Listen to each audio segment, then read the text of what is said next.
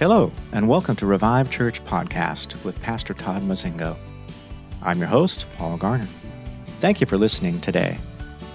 Today, Pastor Todd leads us through the key scriptures about spiritual gifts. He clears up the confusion that many folks have. What are spiritual gifts for? When and how do we operate in them? Let's listen in. Be sure to listen to the end for some important information.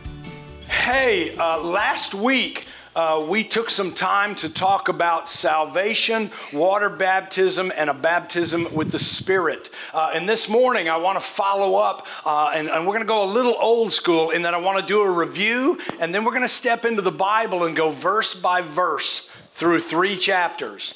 So get your Bible out and get ready. So I'm going to start this way in the realm of a quick review. Last week, we looked at John chapter 20. Jesus has been crucified. The uh, followers, the disciples, are all hiding in a locked room in fear of the Jews. And he shows up. And in John 19, 20, uh, and 21, it says this. So when it was evening on that day, the first day of the week, when the doors were shut where the disciples were for fear of the Jews, Jesus came and stood in their midst and said to them, Peace be with you. And when he had said this, he showed them his hands and his side, and the disciples then rejoiced when they saw the Lord. Jesus said to them again, Peace be with you. As the Father sent me, I also sent you. Look at 22. And when he said this, he breathed on them and said to them, Receive the Holy Spirit. So, this entire group, on the day of his resurrection, in that evening, received the Holy Spirit. Then we move forward into Acts chapter 1, verse 3. To these, he, Jesus, also presented himself alive after his suffering by many convincing of proofs, appearing to them over a period of 40 days and speaking of things concerning the kingdom of God. Gathering them together, he commanded them, Do not leave Jerusalem, but wait for what the Father had promised. Let me say that again. Wait for what the Father had promised, which he said, You heard from me. What the Father promised, you heard it from me. For John baptized with water, but you will be baptized with the Holy Spirit not many days from now. Quickly, let's go over the chronology. He is crucified. He is risen on the first day of the week. That evening, he meets with the disciples. He says, Here, take the Holy Spirit, receive the Holy Spirit. I'm going to spend 40 days with you, Jesus says, teaching you, showing them himself in the scripture with many convincing proof. And then he's going to ascend. But at his ascension, he says, Wait in Jerusalem for what the Father has promised, because you heard that John baptized with water, but I will baptize you with the Holy Spirit not many days from now. Are you got the picture? They have the Holy Spirit, but he said, now you got to wait until what the Father promised, which is a baptism in the Holy Spirit. So we move forward to Acts 2:37. The gospel has been presented. Now when they heard this, the audience, they were pierced to the heart and said to Peter and the rest of the apostles, Brethren, what shall we do? And Peter said to them, Repent. Each one of you be baptized in the name of Jesus Christ for the forgiveness of your sins, and you'll receive the gift of the Holy Spirit. Watch. For the promise, what was the promise? That you will be baptized in the Holy Spirit. For the promise is for you and your children, and for all who are far off, and for as many as the Lord God will call to himself. Are you hearing this? They had the Holy Spirit on day one. On day 40, they were told, You stay in Jerusalem until what was promised is coming, for you're going to be baptized with the Holy Spirit. And that happens, and then they get up and preach the gospel and say, That promise of being baptized in the Holy Spirit, it's for you, it's for your children, it's for those who are far off, and it's for anyone that God calls to himself. I don't know if you're hearing what I'm saying, but that means the baptism of the Holy Spirit is here for us today. And we witnessed it last week. We saw it happen last week. People got baptized in the Spirit, with the Spirit, last week in this place. And what happens when you get baptized with the Spirit? Well, on Acts, in that day, on the day of Pentecost, people began to speak in tongues. There was a boldness that came over them. You have to remember that Peter was the same guy that denied Jesus Christ three times times out of fear and is now standing up in front of the same crowd and saying, You crucified Jesus, it's on you. But it's okay, it was all a part of God's plan. There's a boldness that came over him. There are things that happen. We saw in the scriptures last week in four different occasions where people began to prophesy because they got baptized with the Spirit. They began to speak in tongues. So some of you got baptized with the Spirit last week, and I want to begin teaching you the journey of what that means, what that gifting looks like, what has just come upon you, and how it gets released. So I want to go straight to 1 Corinthians chapter 12, and we're going to walk verse by verse through chapter 12, chapter 13, and chapter 14. Y'all ready? We'll be done about 4 o'clock, but you'll be very, very educated by the time we get to the end of it. I'm going to start in 1 Corinthians chapter 12. Verse 1 Now concerning spiritual gifts, this is what we get with the baptism of the Holy Spirit spiritual gifts. I don't want you to be unaware, for you know that when you were pagans, you were led astray to mute idols, however you were led. I don't want you to be confused about these gifts of the Spirit because you got led astray by the pagans before. So I want to make it clear to you. Three, therefore, I make known to you that no one speaking by the Spirit of God, don't miss this, no one speaking by the Spirit, capital S, Holy Spirit of God, says Jesus is accursed, and no one can say Jesus is Lord except by the Holy Spirit. Why is he telling them this? Because they were led astray before. But he says, listen, if it's coming from the Spirit of God, that person cannot say Jesus is accursed. They can't. So be sure what you're hearing. And if someone tells you, no, Jesus is accursed, then that's not coming from the Spirit of God. And no one can actually say Jesus is Lord unless they're doing it by the Spirit. Otherwise, it's just words coming out of their mouth. But from the Spirit, you can say Jesus is Lord. Amen. Now, there are a variety of gifts. There are a variety of ministries. I'm sorry, there are a variety of gifts, but the same Spirit. There are a variety of ministries and the same Lord, and there are a variety of effects, but the same God. Now, I don't have time to break it down in the difference of a ministry, a gift, and an effect, but you will see it when we go through. But the same God who works all things in all persons. But to each one is given a manifestation of the Spirit for the common good. This is the key verse in the entire chapter. You are given a gift. That gift is a manifestation of the Spirit, and you get that manifestation of the Spirit so that you can help the church body.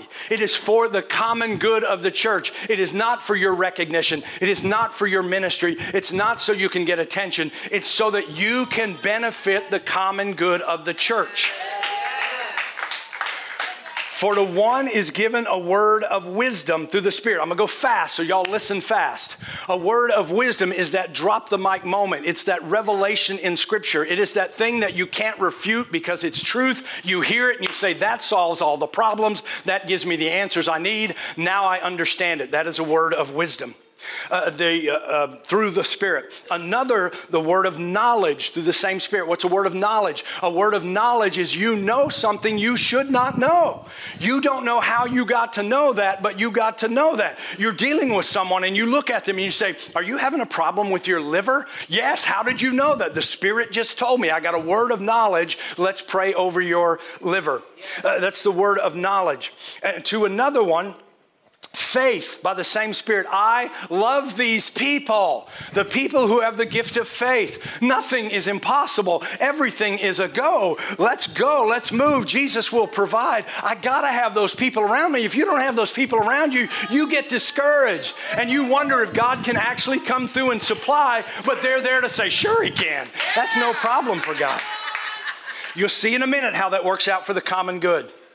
To another, gifts of healing. Yes, there are people who have the gift of healing. We call on those people and say, Go pray, go lay hands on these people because you have a gift of healing by one Spirit. Another, the effecting of miracles. I think that's the coolest, broadest, open case thing. Miracles. Miracles can happen in any way, shape, form, or fashion. You can be suffering financially, and someone can say, I'm going to pray something miraculous happens in your finances this week, and tomorrow you get a check from a rebate you didn't know was coming that covers the bill. And it's just miraculous. Oh, it did not happen because of coincidence. and to another prophecy. What is prophecy? At the core, at the base, without breaking it down into its different components, for the purpose of today's conversation, it is you being a mouthpiece for God. God has a message to deliver, and He's going to deliver it through you.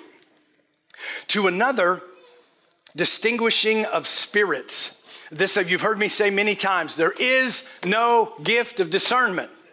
There is a gift of distinguishing spirits.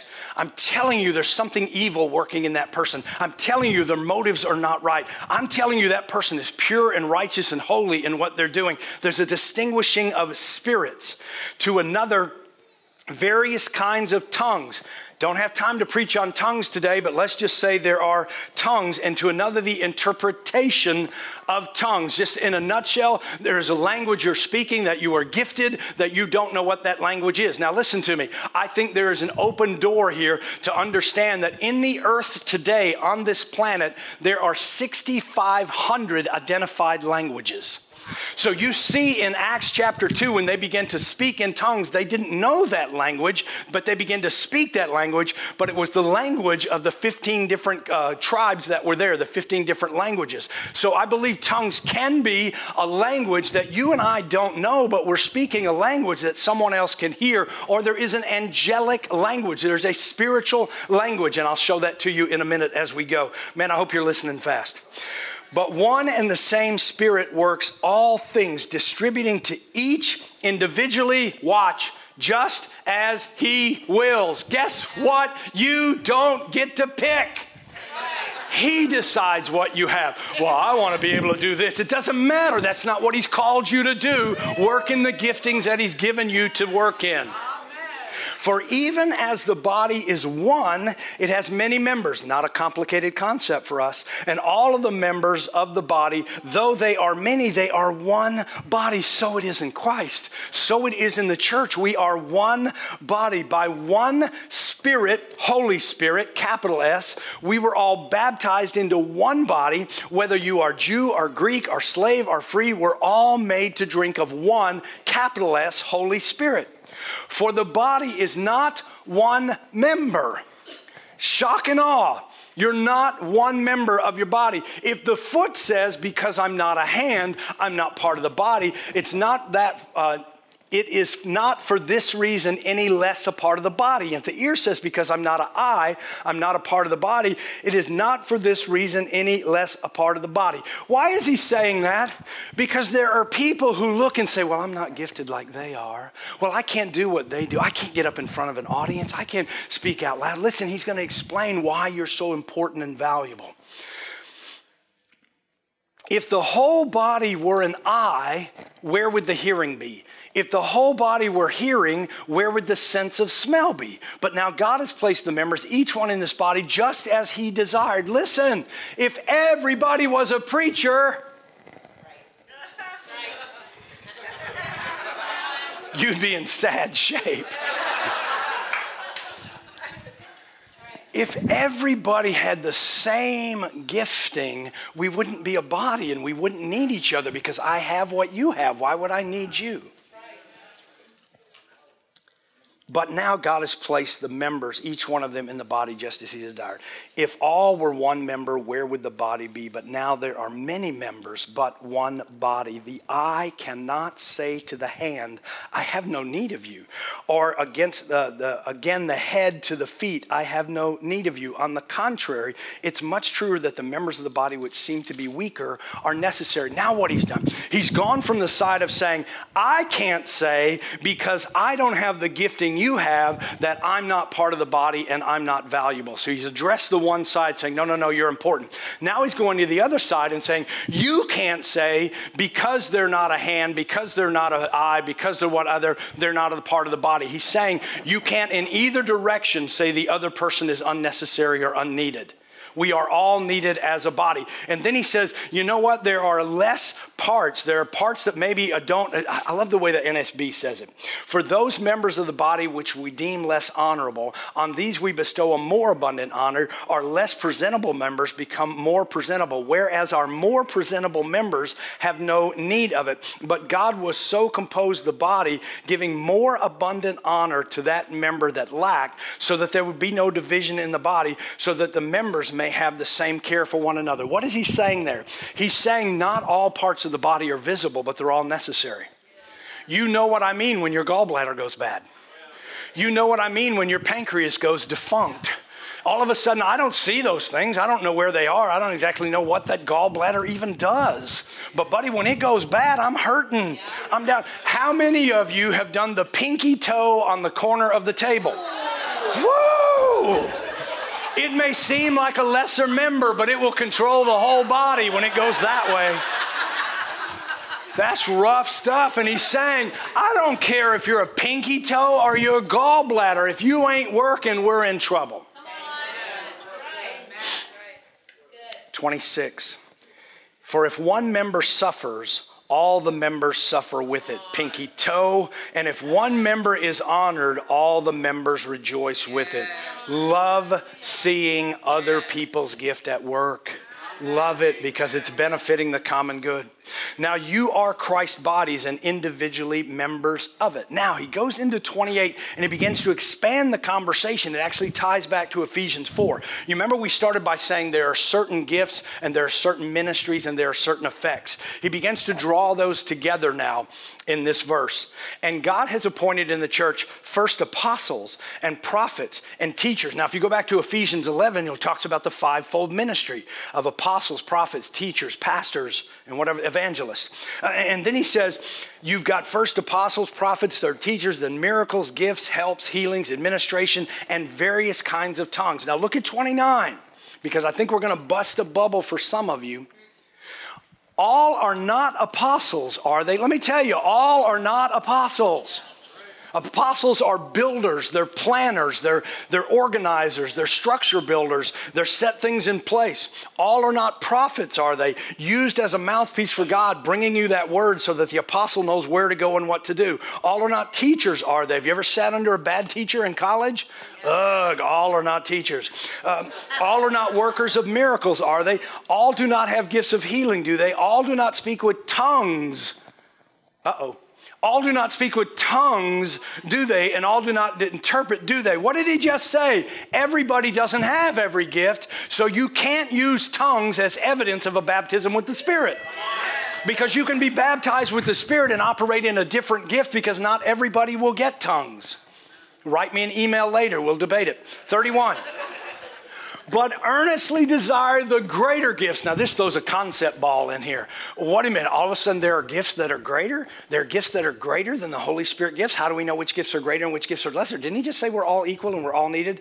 Listen, the answer to that question, he says, I'll show you a more excellent way. You're in 1231. If you were to jump to 1313, it says, But now there is faith, hope, and love abide in these, but the greatest of these is love the greater gift that he's talking about is love. Let me show you.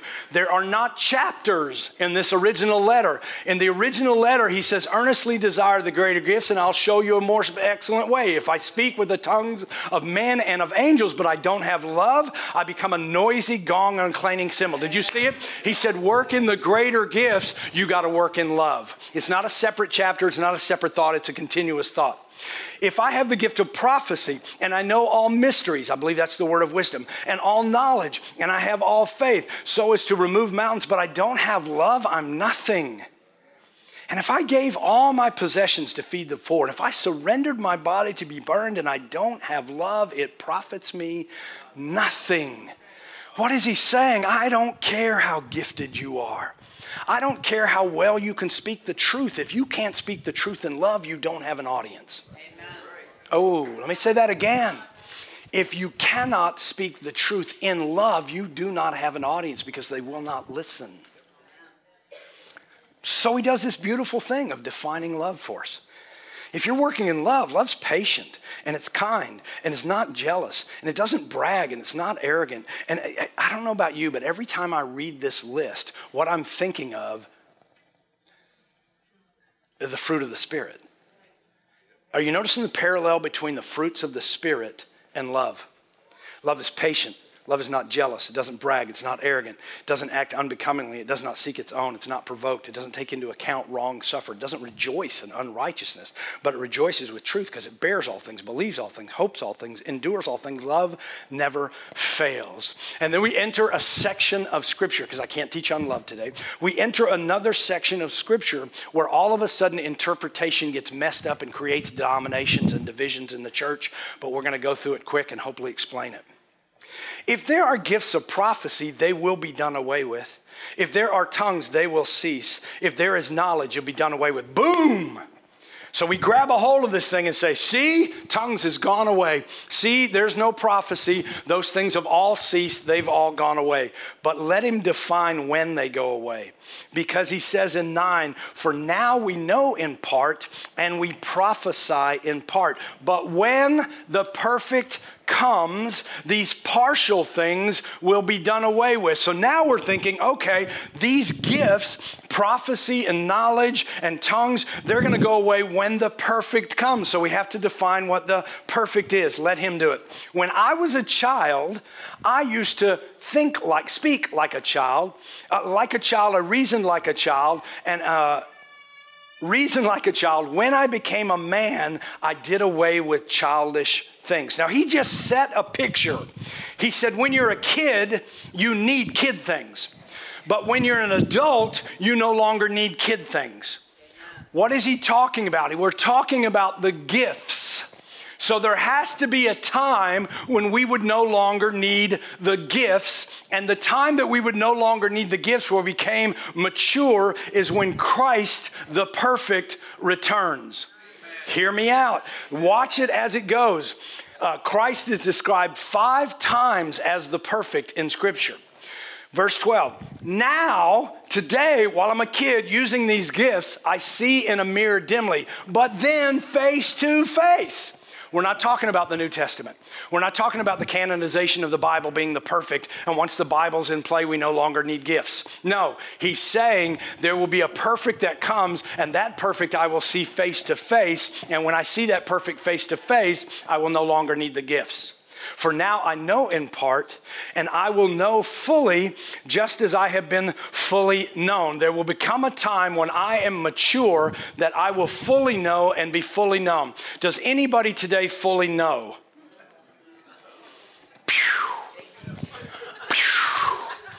Studying this word for the last 30 years, I feel like I'm just touching the surface and trying to figure out what's actually there. I don't fully know. But when Christ returns, listen to me, I won't need a gift of prophecy, it's already fulfilled. I won't need a gift of knowledge, I will fully know. There are things that he's saying here that when the perfect comes, when Christ returns, gifts go away. But until that point, I'm going to prove it. I'm going to prove it in a minute. Until that point, the church still uses the gifts. Verse 13. But now faith, hope, and love abide in these three, but the greatest of these of love. So, what did he do? He just said, We got all these gifts, Corinthian church. I want you to know you have the gifts. Here's the gifts. Here's what they look like. Here's how they work. However, don't use them without love. You have to use them in love. For the common good of the body, you have to use them in love. So let me talk a little bit about love and explain to you that the greatest gift of all is love because you can't operate in the gifts if you don't do it with love. Then we go into 14. Strap it up and let's do it. Pursue love. Did he not just get done with a conversation about love? He said, You need to love, pursue love. Yet earnestly desire spiritual gifts. That's just kind of fun the way he wrote it. Pursue love, but I want you to earnestly desire spiritual gifts because remember, you're going to use those spiritual gifts in love. And then he goes one step more. But especially that you would prophesy. I want you to love, I want you to want gifts, but I want you to want prophecy. Why would he want us to want prophecy over the other gifts? Well, he's going to explain to you why. For the one who speaks in a tongue, listen, does not speak to men, but to God. Why? Because nobody understands. But in his spirit, he is speaking mysteries. Break it down. I am a man. I have a body. I have a soul. I have a spirit. When I come to know Jesus Christ, my spirit is brought to life so that the Holy Spirit can dwell in me. When I speak in tongues, my spirit is speaking, not my soul, not my body. My spirit is speaking. but no one knows what I'm saying. It's a mystery because you don't have the interpretation of what I'm saying. I'm speaking to God from spirit to spirit. Ooh, but the one who prophesies speaks to men for edification, exhortation, and consolation. What is he saying? That when you prophesy, you're a mouthpiece for God, and he's going to speak in the language that the hearer needs to hear it. So you're going to speak for us in English when you prophesy. I can't prophesy over you in Chinese. Why? Because I don't speak Chinese. But if I did speak Chinese and I prophesied you in Chinese, you would have no idea what I said. So I have to prophesy in the language that is known. Stay with me, you'll see it play out. The one who speaks in a tongue edifies himself. Why? Because my spirit is praying. I'm telling you, when I got tongues, the Holy Spirit was there, and I started saying, Well, what are we doing here, and how does this work? And my spirit said to me, Shut up, I haven't been able to pray in 30 years. The one who speaks in a tongue edifies himself. I'm having a spiritual conversation in the spiritual realm, but the one who prophesies edifies the church, to be good for the common good. Now, I wish that you all spoke in tongues. Another reference that maybe everybody doesn't. I wish that you all spoke in tongues, but even more that you prophesy. And greater is the one who prophesies than the one who speaks in tongues. Put your ego in check. If you're prophesying, he said it's greater because someone can be edified because you're speaking in their language. It's greater than tongues, but watch him caveat tongues here. It's uh, prophesies is greater than the one who speaks in tongues unless he interprets that the church may receive edifying. What do you just say? You can speak in tongues and edify somebody, but it has to be interpreted. If it's not interpreted, they don't know what you say. Promises is going to come together. But now, brethren, I come to you speaking in tongues, if I come to you speaking in tongues, what will it profit you unless I speak either by way of a revelation or knowledge or prophecy or teaching? Do you see how he just used the other gifts? Wisdom, knowledge, prophecy, teaching. He just said, if I speak to you in your language and I prophesy, I teach, I edify, you're going to be built up. But if I come to you and speak in tongues, you're going to have no idea what I'm saying. Yet, even lifeless things like a flute or a harp, in producing a sound, if they do not produce a distinction in tones, how will it be known what is played on the flute or the harp? For if the bugle produces an indistinct sound, who will prepare himself for battle? I want to show you what he just said. I want you to say what you should say after I do this. Why did you do that? Because there is a distinct tone that came out of me that told you to prepare for battle. That's exactly what he's saying. He's saying if you speak in tongues and nobody knows what you're saying, then nobody's going to do anything. But if it gets interpreted, it could be. It's a whole lot like a bugle. If it just plays, you don't say anything or do anything because you don't know what it is, but has distinct tone that says da da da da da. You say charge. So, unless you utter by tongue of speech that is clear, in other words, they can hear it and understand it, how will it be known what is spoken? For you will be speaking into the air. There are perhaps a great many kinds of languages in the world, right now about 6,500, and no kind is without meaning. All languages have a meaning. It'll mean something in a minute. If you do not know the meaning of the language, I will be the one who is a barbarian, and the one who speaks will be a barbarian to me. Now, the easier word for you and I to translate is foreigner. If you're speaking in a tongue and I don't know what you're saying, you're a foreigner to me. I know you're speaking a language, but I have no idea what that language is. So you're a foreigner to me. I don't understand what you're saying. If I spoke to you in a tongue, you wouldn't understand what I was saying. I'd be a foreigner to you. So, also, you are zealous of spiritual gifts, seek to abound for the edification of the church. What did he just say? Listen, don't get hung up in tongues. Prophecy. Prophesy over people. Let God use your voice to edify someone, to build them up, to console them. Therefore, let the one who speaks in tongues pray that he may interpret. For I pray in a tongue, Paul says. My spirit prays, but my mind is unfruitful. What is he saying? I don't know what I'm saying. I'm praying in a tongue, I'm having a spiritual conversation, but my mind is unfruitful. I can't figure out what I'm saying. What is the outcome then? I'm going to pray in the Spirit and I'll pray with my mind and I'll also sing in the Spirit and sing with my mind. What is Paul saying? He's saying, when I pray in tongues, I don't know what I'm saying, but I know there's a spiritual conversation going on. I know it's important, but this is what I'm going to do. I also have to engage here. So I'm going to pray in my mind and I'm going to pray in the Spirit.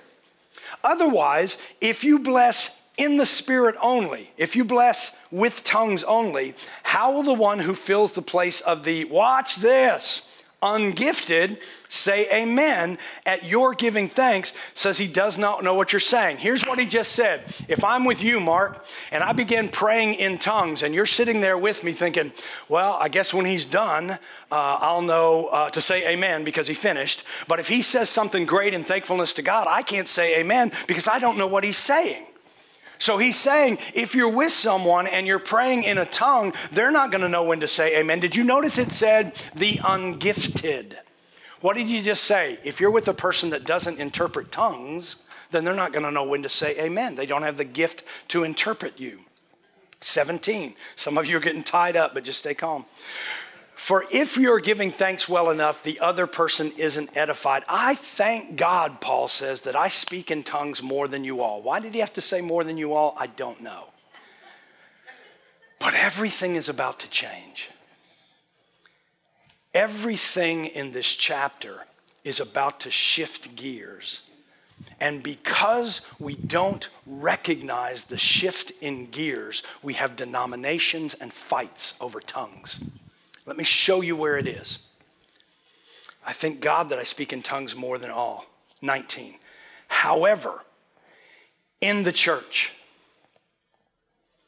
I don't know if you know what just happened, but what he said was everything up to this point was me talking to you about me speaking in tongues with someone else, praying in tongues, singing in tongues. These are all things I do. However, there's a little bit of caveat rules that change in the church when you come together as a church. Watch this. However, in the church, I desire to speak five words with my mind, in English is how we would say it, so that I may instruct others rather than 10,000 words in a tongue. What is he saying? When I get into the church body, I could stand up here and rip off an hour and a half of tongues, and you'd go home saying, I got nothing out of that. But I could come here and say, God loves you so dearly.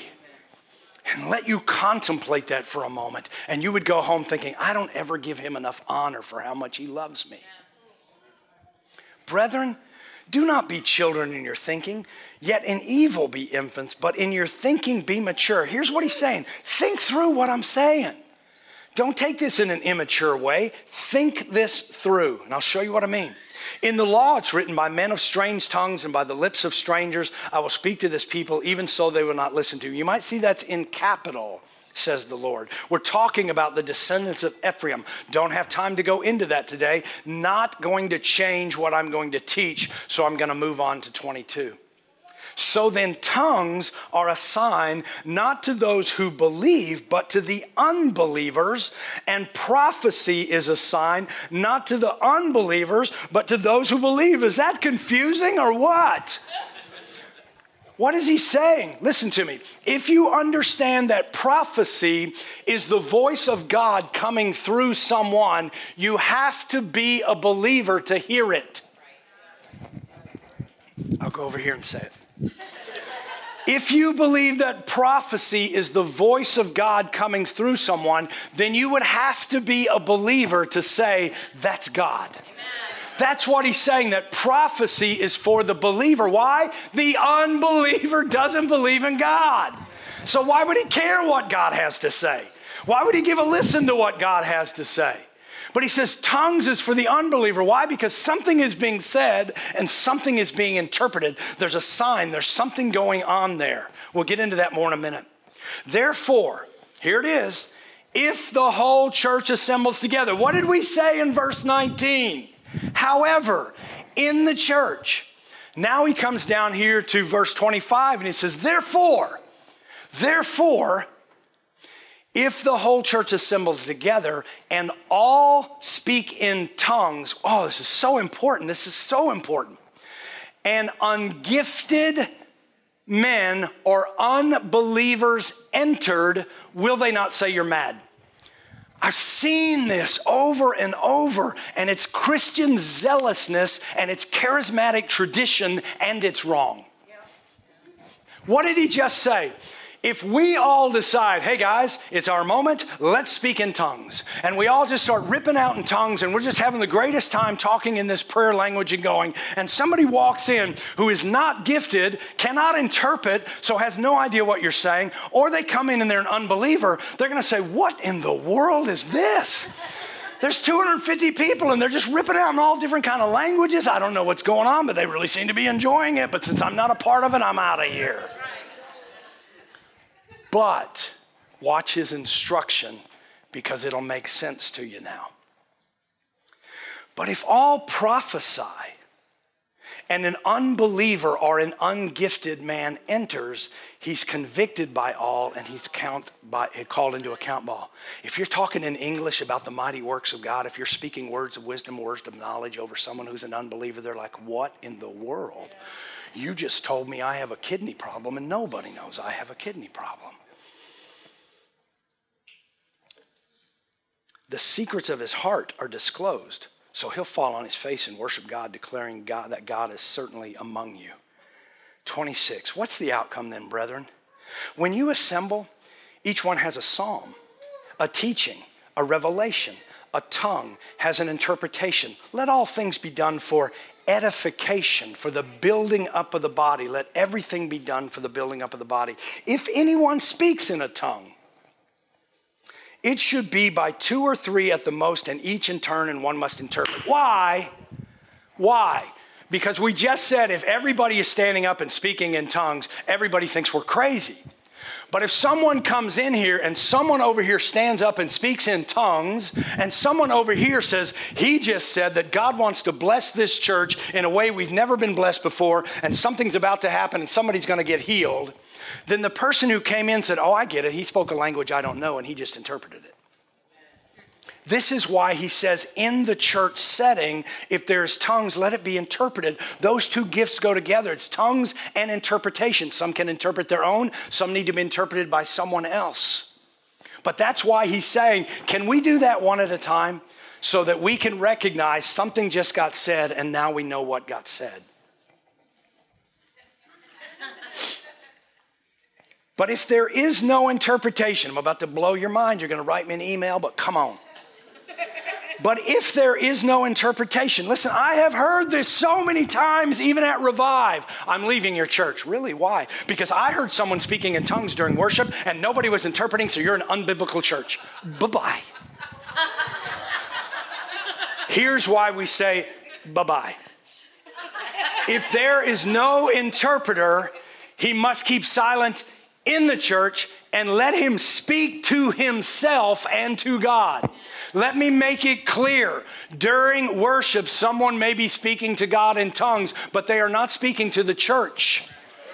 They are edifying themselves. They are building themselves up. They're speaking in the spiritual realm. It was never meant for interpretation. You pray in your closet in tongues. You sing in tongues in your car. You can do those in a worship service too. But if somebody stands up and says, I've got a word in tongues and rips something out and there's no interpretation, you know what that verse just said? Hey, thank you. Why don't you go ahead and sit down and continue that prayer with God? Amen. That's not meant for the church. Let two or three prophets speak and let others pass judgment.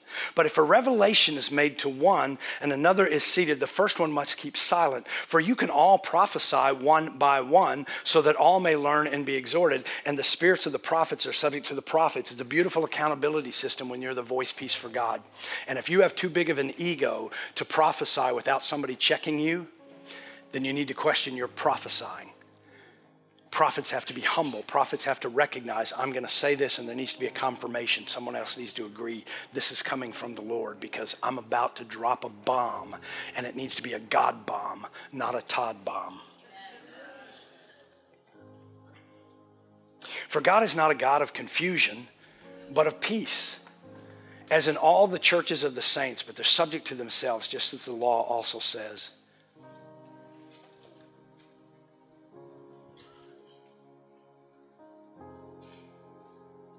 Thirty-four.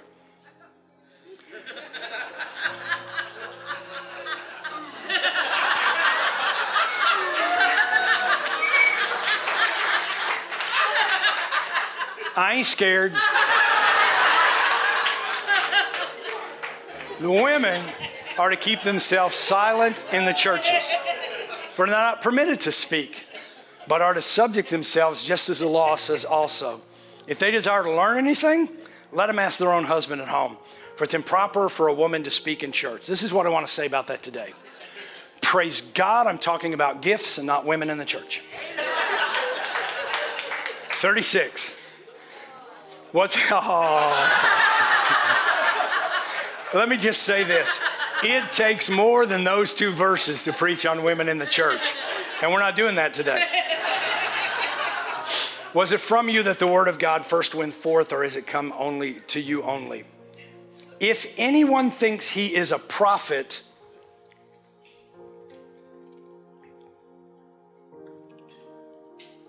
or spiritual, let him recognize the things which I write to you are the Lord's commandments. What he say? If you're actually a prophet, if you're actually spiritual, you understand what I'm saying. But if anyone doesn't recognize this, and he's not recognized as a prophet or a spiritual person because he doesn't understand what the Lord's saying. 39. Therefore, my brethren, desire earnestly to prophesy and do not forbid to speak in tongues. But all things need to be done properly in an orderly manner. Two things, and I'll be done. Who's the audience of this letter? The church. Not the apostles, not the original disciples, the church. Paul is instructing the church on the proper use of gifts. Why would Paul instruct the church on the proper use of gifts if they were going away after the apostles died? Why would he do that? Why would he need you to understand how to use that gift if you were only going to be able to use it until 95 when John died? because they're for today, because we're supposed to be using them. And then finally, but all things must be done properly in an orderly manner. This is where we have a gray area that is difficult because for so many it's used as a club. It's used as a club. What do I mean by that? Oh, you can't speak in tongues in here because we can't hear you and you're over there yelling and it's not right, and it's not proper, and we didn't give you authority, we didn't give you permission, blah, blah, blah. But on the other side, You've got the enemy who wants to come and cause distraction and problems, and yes, there are demonic tongues. So, what do you do? You walk the line of decently and in order. I'm going to tell you, charismatic, something that, man, if I don't get an email on this one, I'll be surprised. One of the biggest struggles I had with the charismatic movement was the yelling out of tongues during a worship service and, and, being told, oh, no, no, no, you got to quiet the music down, you got to settle everybody. Somebody's giving something in tongues, there's going to be interpretation. That's how it works. My problem is, I never see in Scripture that tongues is the only thing done spontaneously during a service. Because we don't spontaneously rip out in teaching and everybody has to sit and listen. We don't spontaneously uh, rip out in evangelism. We don't spontaneously rip out in any of the other gifts so, my question was if I had to come with a revelation of Scripture to teach today, then why does a person with tongues not have to come knowing they're going to give something in tongues today? Why wouldn't they come and say, I have something, but it's in tongues? Great. Let's get you up on stage, get you a mic so it can be done decently in order, and let's see if there's an interpretation because it could be very useful for us today. That's hard for a lot of charismatics to accept because it's the way you've always done it. Unfortunately, I didn't do it that way, so then I needed an answer as to why it's done that way and nothing else is done that way. Why don't we spontaneously sing songs? Why don't we spontaneously preach? Why don't we spontaneously pray? Wait, everybody stop. Somebody over here is praying out loud. We need to let them pray. Because it's decently and in order. And we understand tongues is real, and we understand tongues is useful, and it is the voice of God when it's interpreted. So if there are tongues to be spoken, let's do it, but let's do it in a way that is decently in order. Let me know you're going to do it. We'll let you do it. Then we'll ask for interpretation. If there's not an interpretation, we'll say thank you for your prayer. Why don't you sit down now? Here's what I'm saying Some of you got baptized in the Spirit this week and you're going to begin speaking in tongues. I know that. Some of you already have. And Paul just says, man, pray. Pray in tongues. Talk to the Father in tongues. Recognize this is a spirit to spirit conversation. If he calls you to do something in church, it'll happen. Don't worry about that. Spirit will take care of it. But scripture wise, it's for the church. I didn't start praying in tongues until eight years ago. I knew it was there. I just thought I was one of those guys that didn't have it.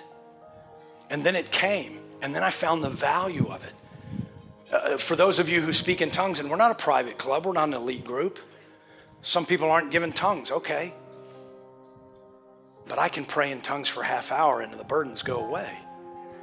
The things drop off, the cares, the concerns, they go away. Why? Because my spirit is edifying and it's building me up and it's saying, hey, I got you. Well, what did you think? Has God been speaking to you about any of these things? We would love to hear from you. You can email us at info at reviveusnow.com. Now for some very exciting news. Pastor Todd's latest book has just been released. It's called Missing Pieces. Have you ever asked yourself, if the Holy Spirit lives in me, why do I still do the things I don't want to do? Pastor Todd addresses this and many more important questions that most of us have pondered for years. Pastor Todd fills in the missing pieces that we have wondered about, and when those pieces are understood and put in place, the bigger picture becomes more clear. This new book is available now on Amazon. This podcast is brought to you by Revive Church of Stuart, Florida. You can learn more about us at our website, reviveusnow.com. If you would like to support this ministry, go to our website, reviveusnow.com/give. If you live in our area or are planning a visit to our area, we would love to have you join us. We are located at 8851 Southwest Old Kansas Avenue in Stuart, Florida. If you enjoyed this podcast, why not click to subscribe right here on the podcast site of your choice? That way you won't miss any of Pastor Todd's and Revive Church's future podcasts. Thank you for joining us.